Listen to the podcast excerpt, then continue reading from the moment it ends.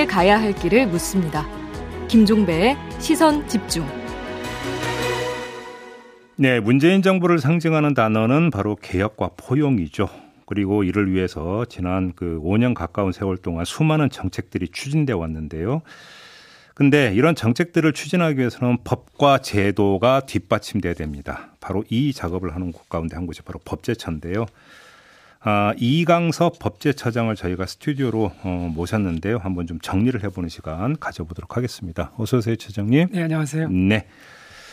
자, 일단 음 지난 과정에서 어떤 법제화 과제들이 좀 처리가 됐는지 좀 간략하게 좀 정리를 해 주신다면요. 네. 그 촛불 혁명으로 탄생한 문재인 정부는 음. 그래도 임기 시작부터 국정을 조기에 안정시켜야 됐고 또 그 이어서는 잘 아시다시피 일본의 수출 규제 네. 그리고 또 코로나 19까지 참 어려운 상황들이 많았습니다. 네, 네. 이처럼 어려운 상황에서도 국민 여러분께서 함께 해주시고 또 국회와도 힘을 합친 덕분에 많은 성과가 있었습니다. 아, 우선 자치경찰제를 도입한 경찰법, 어, 예, 예. 국정원의 국내 정보 수집 권한을 폐지한 국정원법, 어흠. 또 그리고 공수처법 등 권력기관 개혁이 있었습니다. 음. 그리고 자영업자와 소상공인들에 대한 손실 보상 법제화와 같은 포용적 복지까지 아. 사회 전반에 여러 가지 법 성과를 낼 수 있었습니다. 어, 굵직한 게 상당히 많이 있었네요. 네, 그 말씀 이렇게 들어보니까 자 그럼 한 손실 보상법부터 한번 얘기를 해볼까요? 이게 음. 세계 최초인 건 맞습니까? 예, 맞습니다. 이 소상공인 손실 보상은 잘 아시다시피 코로나로 인한 소상공인과 자영업자의 예. 어려움을 덜어드리기 위한 취지로 예. 만들어진 건데요. 음. 세계 최초로 우리 소상공인법에서 입법화가 됐습니다. 네. 이에 따라 지난해 12월 중순 기준으로 음. 약 1조 7천억 원 가량이 지급이 됐습니다. 네. 그래요. 그런데 사실 손실보상법 뭐 세계 최초 제정은 좋은데 구멍이 많다. 그러니까 소상공인이나 자영업자들 입장에서 현장 상황을 놓고 볼 때는 괴리감이 크다 이런 지적 많이 하거든요. 어떻게 받아들이십니까? 예, 특히 또 최근에 그 방역 조치가 다시 강화되지 않았습니까? 예, 예. 그러다 보니까 그 저희들이 정부 입장에서 손실 보상을 좀 대상을 확대해야 되겠다. 네, 이렇게 계획을 세우고요. 음흠. 기존에는 집합 금지나 영업시간 제한 조치에 따른 손실만 보상을 해줬는데 예. 앞으로는 시설 인원을 제한하는 조치에 따른 손실도 보상을 합니다. 예. 이렇게 되면 예를 들어서 그 예식장, 음. 장례식장, 예. 또 돌잔치 전문점, 음. 키즈 카페 등도 손실 보상을 받게 됩니다. 음. 이를 위해서는 또 소상공인법 시행령이라는 걸 또 개정을 해야 되는데요. 예. 금년 1월 내에 개정이 완료될 수 있도록 지금 최선을 다하고 아, 있습니다. 아, 잠깐만요. 그 이제 그 시간 제한 말고 인원 제한도 손실 보상 대상에 포함시킨다라는 법률 개정안도 발의가 된 걸로 알고 있는데 네네. 법률을 손보는 게 아니라 시행령을 손보기로 예, 시행령 개정으로 가능합니다. 아, 시행령 예, 개정으로? 예, 그렇습니다. 아, 그러면 1월에 지금 마무리하려고 하고 있습니다. 아, 그래요? 그렇습니다. 아, 지금 이제 그럼 준비 작업하고 있는 거고요? 네네. 어, 와, 그렇게 되 그렇잖아요. 그걸 좀 여쭤보려고 했더니 아, 시행령 손보면 바로 들어갑니다. 네네, 그렇습니다. 예, 알겠습니다. 지금 군 사법제도 좀 많이 바뀌었죠? 예, 그렇습니다. 국민의 신뢰를 좀 회복하고 피해자 인권을 보장할 수 있도록 사실은 군세법 사법제도를 개혁을 했고요. 예. 어, 그중에 대표적인 게 군사법원법 개정입니다. 음. 군의 2심 재판기관인 고등군사법원을 폐지를 하고 서울 고등법원으로 이관을 했습니다. 네. 그리고 군인이 사망한 사건과 관련된 범죄라든지 예. 아니면 현역 군인이 저지른 어떤 성폭력 범죄 같은 경우에는 군사법원이 아닌 민간 법원에서 관할하도록, 관할하도록 예, 이번에 개혁을 했습니다. 그게 이제 큰 변화였죠. 그렇습니다. 사실은 그 불행한 사건 뒤에 네. 나왔던 어떤 제도 개혁인 걸로 좀 제가 알고 있고요. 조금 전에 이제 손실보상법 같은 경우를 이제 그 포용 국가를 추진하는 과정에서 나왔던 어떤 대표적인 법 제정 사료를 음, 이제 네. 꼽아 주셨는데 그거 말고 좀 결실을 맺은 게 또 다른 게 있다면 어떤 게 있을까요? 예, 여러 가지 있는데요. 한 가지 우선 말씀드릴 게 행정기본법이라는 걸 제정했습니다. 사실은 우리나라 법령이 한 5천여 개 됩니다. 예. 그 중에 90%인 한 4,600의 법령이 행정법입니다. 음, 그런데 음. 민법이나 형법, 상법과 같은 기본법이 없습니다. 행정 분야에는. 아, 그런가요? 네, 그렇습니다. 네. 그래서 이번에 행정기본법을 만들어서 네. 그이 많은 행정법령의 플랫폼을 만든 거죠. 그래서 음. 거기다가 행정의 원칙과 기준 또 적극 행정 이런 것들을 두어서 음. 한마디로 말씀드려서 규제 혁신이나 또 행정의 투명화를 이루어서 예. 저희 그 행정의 민주화가 아마 한 단계 더 업그레이드, 업그레이드 될 것으로 음. 저희가 기대를 하고 있습니다. 예.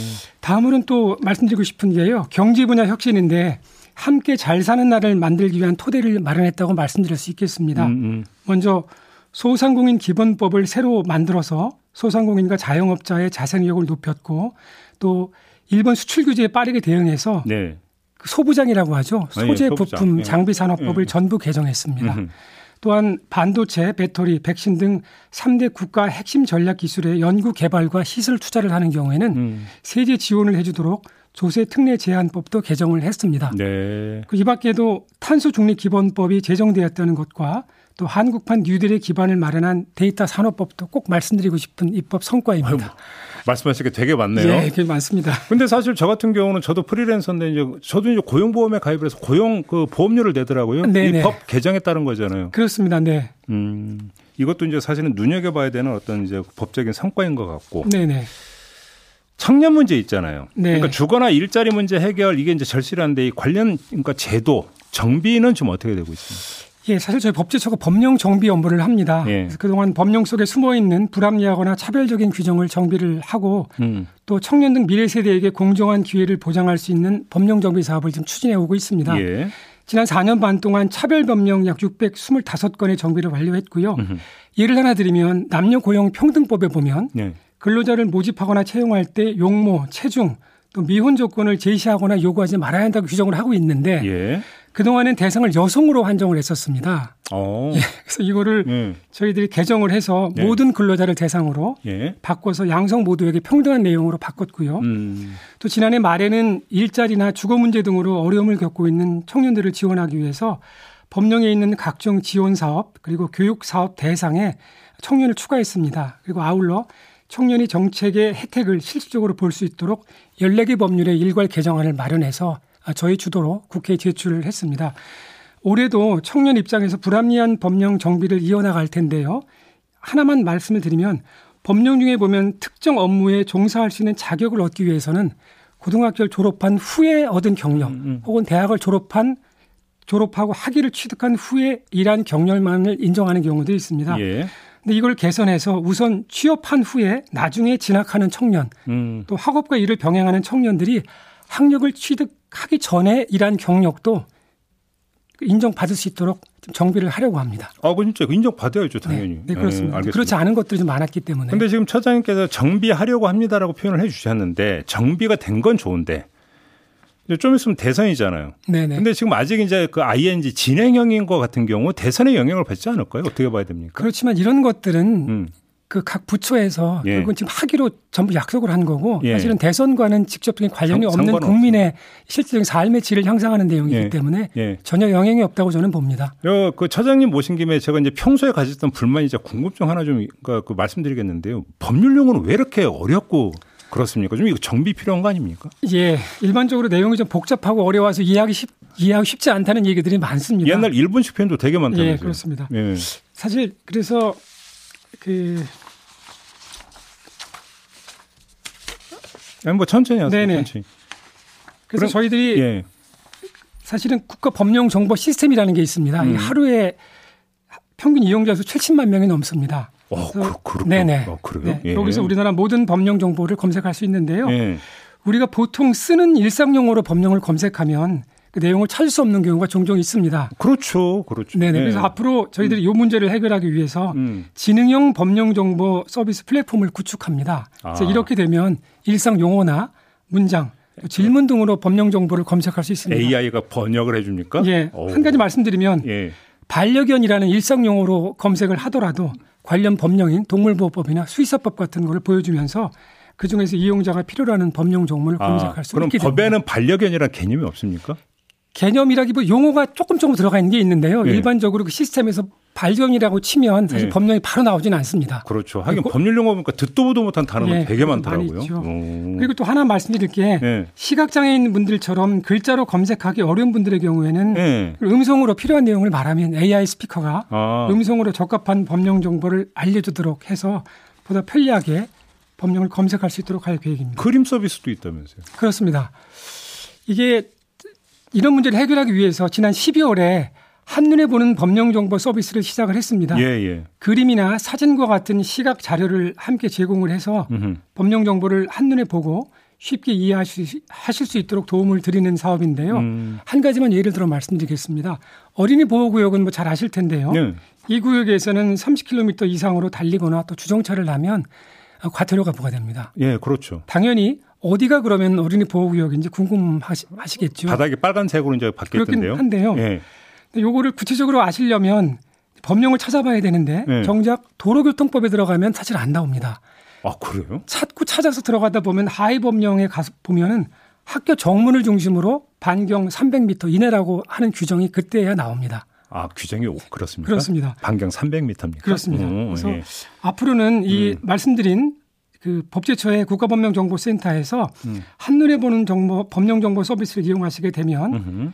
지금 말씀드린 내용 같은 것들을 그림만 보고도 네. 바로 이해할 수 있도록 그렇게 지금 국가, 개선을 합니다. 국가 법령 정보 시스템. 시스템. 그렇게 네. 치면 나옵니까? 그렇습니다. 음, 그래서 현재 그 많은 분들이 찾으시는 음. 도로교통법이나 예. 건축법, 고용보험법, 소득세법 등에 관한 250개 시각 자료를 제공하고 있고요. 음. 이걸 차차 지금 내려가고 있습니다. 알겠습니다. 많은 일 하셨네요. 알겠습니다. 네. 마무리할게요. 고맙습니다, 처장님. 네네, 감사합니다. 네, 지금까지 이강섭 법제처장과 함께했습니다.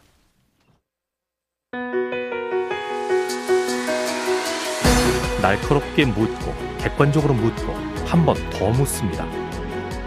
김종배의 시선 집중.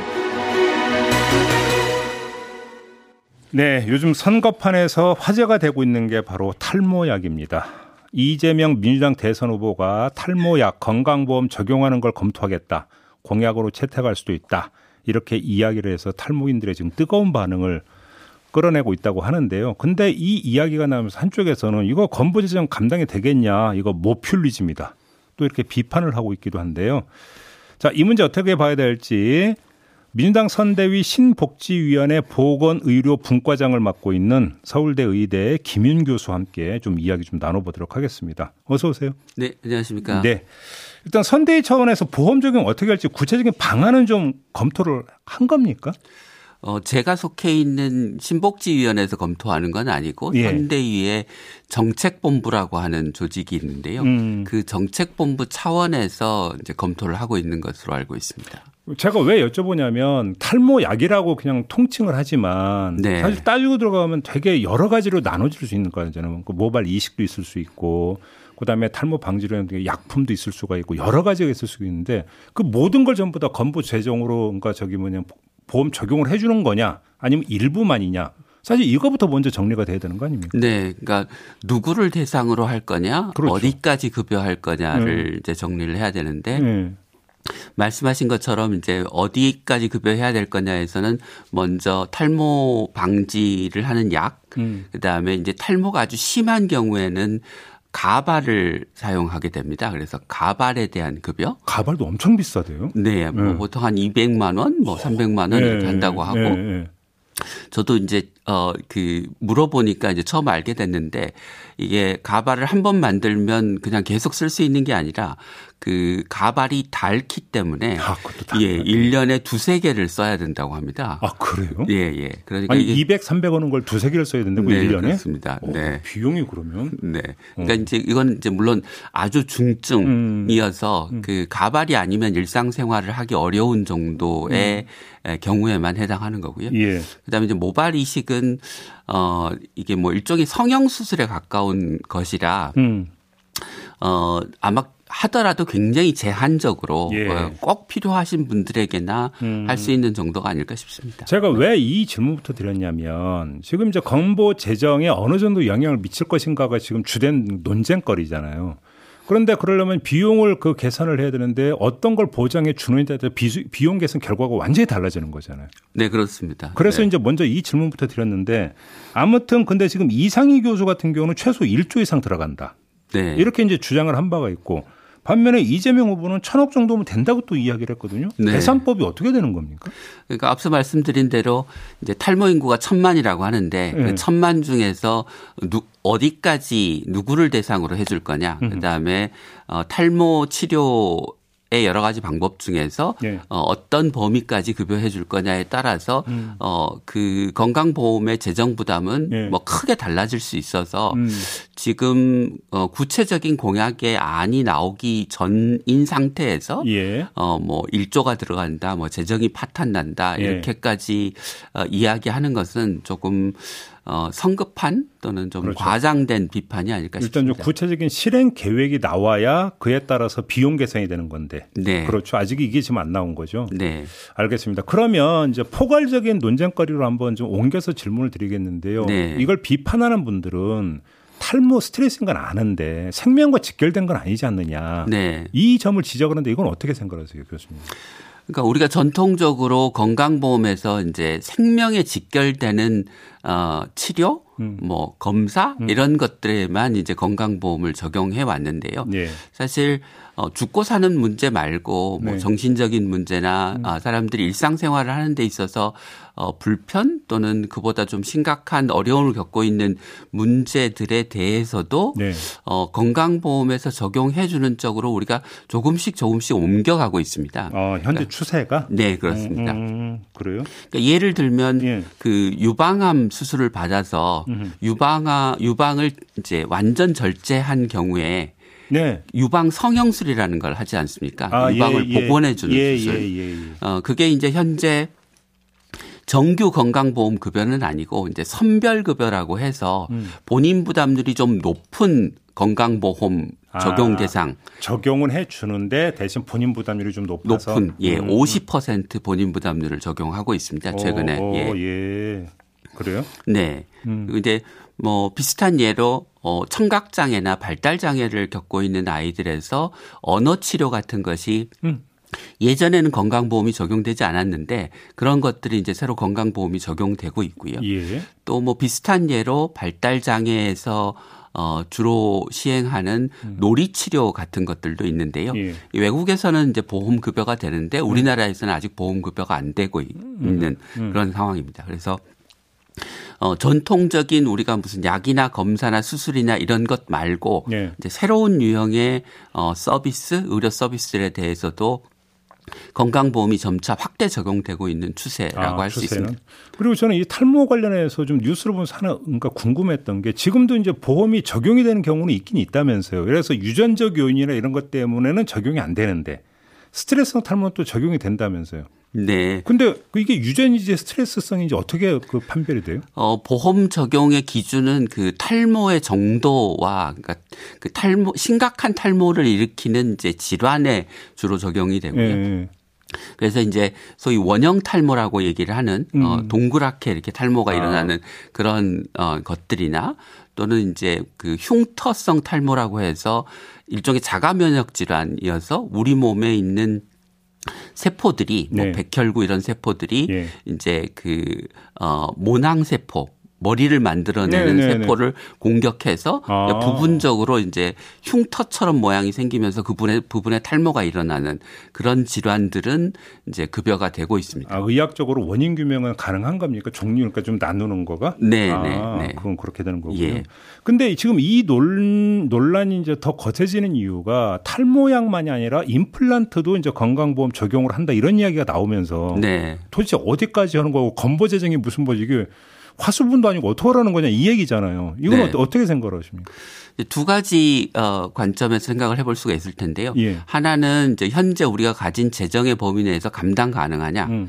두 번째는 임플란트 탈모 말고 이제 그런 비슷한 어 우선순위 좀 중요성을 갖는 어 다른 영역에서 아직 건강보험이 적용되고 있지 않은 것들을 이제 어떻게 어 할 거냐. 잠깐만요. 그 말씀하시니까 그럼 이 질문까지 추가로 드릴게요. 그러니까 지금 선대위에서 나온 거 보면 난임 부부 지원 강화하는 거, 그 다음에 임신 중지 수술 이것도 건보 적용하는 문제, 그 다음에 청소년 HPV 무료 접종하는 거 이런 거 전부 다 지금 그 도입한다고 이야기를 했다고 하는데 이게 네, 전부 다 건보 재정하고 연결이 된다면서요? 네, 그렇습니다. 감당이 됩니까? 어, 뭐, 앞서 말씀드린 대로 이제 그 누구를 대상으로 어느 정도 서비스를 할 거냐에 따라서 이게 재정의 규모가 크게 달라지기 때문에 음. 이제 구체적인 계획을 놓고 이제 검토를 해봐야 아, 재정 부담의 이제 정도는 알 수 있을 텐데요. 음. 그러니까 뭐 일부에서는 어, 건강보험 재정이 그렇게 뭐 여러 가지를 건강보험 적용을 해주면 금방 파탄 나는 거 아니냐라는 음. 이제 비관적인 전망을 네. 내놓고 음. 계신데 이제 비유를 하나 들자면 이제 문재인 정부 초기에 문재인 케어를 할때 건강보험의 누적 적립금 그러니까 쌓여 있는 돈이 20조였습니다. 그러면 이제 그 은행 잔고 비슷하게 그렇죠. 은행 잔고 언제라도 빼서 쓸 수 있는 네네 네. 그렇습니다. 그래서 이제 문재인 케어를 할 때 그 중에 10조를 보장성 강화에 쓰고 음. 10조는 남겨놓겠다 이렇게 네. 얘기를 했는데 네. 작년 말 현재 어, 남아 있는 누적 적립금이 17조 원입니다. 그러면 어 10조도 안 쓴 겁니까? 3조밖에 안 쓴 거죠. 예. 네. 근데 물론 어, 그래요? 이제 네. 그러니까 음. 보장성 강화를 뭐 안 한 그 보장성 강화에 이제 예정된 만큼의 돈밖에 안 들어가기도 했고 음. 이제 코로나 사태 때문에 국민들이 병원에 잘 안 가시면서 네. 예, 그 건강보험 재정이 좀 남은 거죠. 아, 코로나하고 또 연결이 됩니까? 네네. 어. 그런데 이제 문재인 정부 초기에 어, 누적 적립금 10조를 가지고 이제 보장성 강화를 하겠다고 했을 때 예. 당시에 이제 많은 그 뭐 학자나 또는 보수 어 계에서 비판은 어뭐 건강보험 누적 적립금 어 다, 다 소진하고 적자로 돌아설 거다. 거달란다 그랬어요. 예, 예. 그때 그렇게 말씀하셨죠. 그래서 예, 예. 지금도 어, 그, 그 구체적인 계획이 나오지 않은 상태에서 음. 건강보험 재정이 파탄 난다라고 하는 거는 약간 좀, 어, 그 확실한 근거를 가지지 않은 추정 일수 있어서 아하. 예, 예. 우리가 좀 엄살일 수 있다. 네, 네, 네. 그래서 음. 어 얼마나 합리적인 계획을 세우느냐에 따라서 예. 어 저는 뭐 감당 가능한 수준에서 음. 어그 관리할 수 있을 것이라고 생각합니다. 네. 아, 그러면 지금 적립금이 많이 쌓여 있는 거네요. 네, 그렇습니다. 오, 그렇군요. 알겠습니다. 근데 지금 안철수 후보 같은 경우는 건보 적용이 아니라 약가를 낮추면 되는 거 아니냐 이런 식으로 또 이제 그 주장을 하던데 이건 어떻게 평가를 하세요?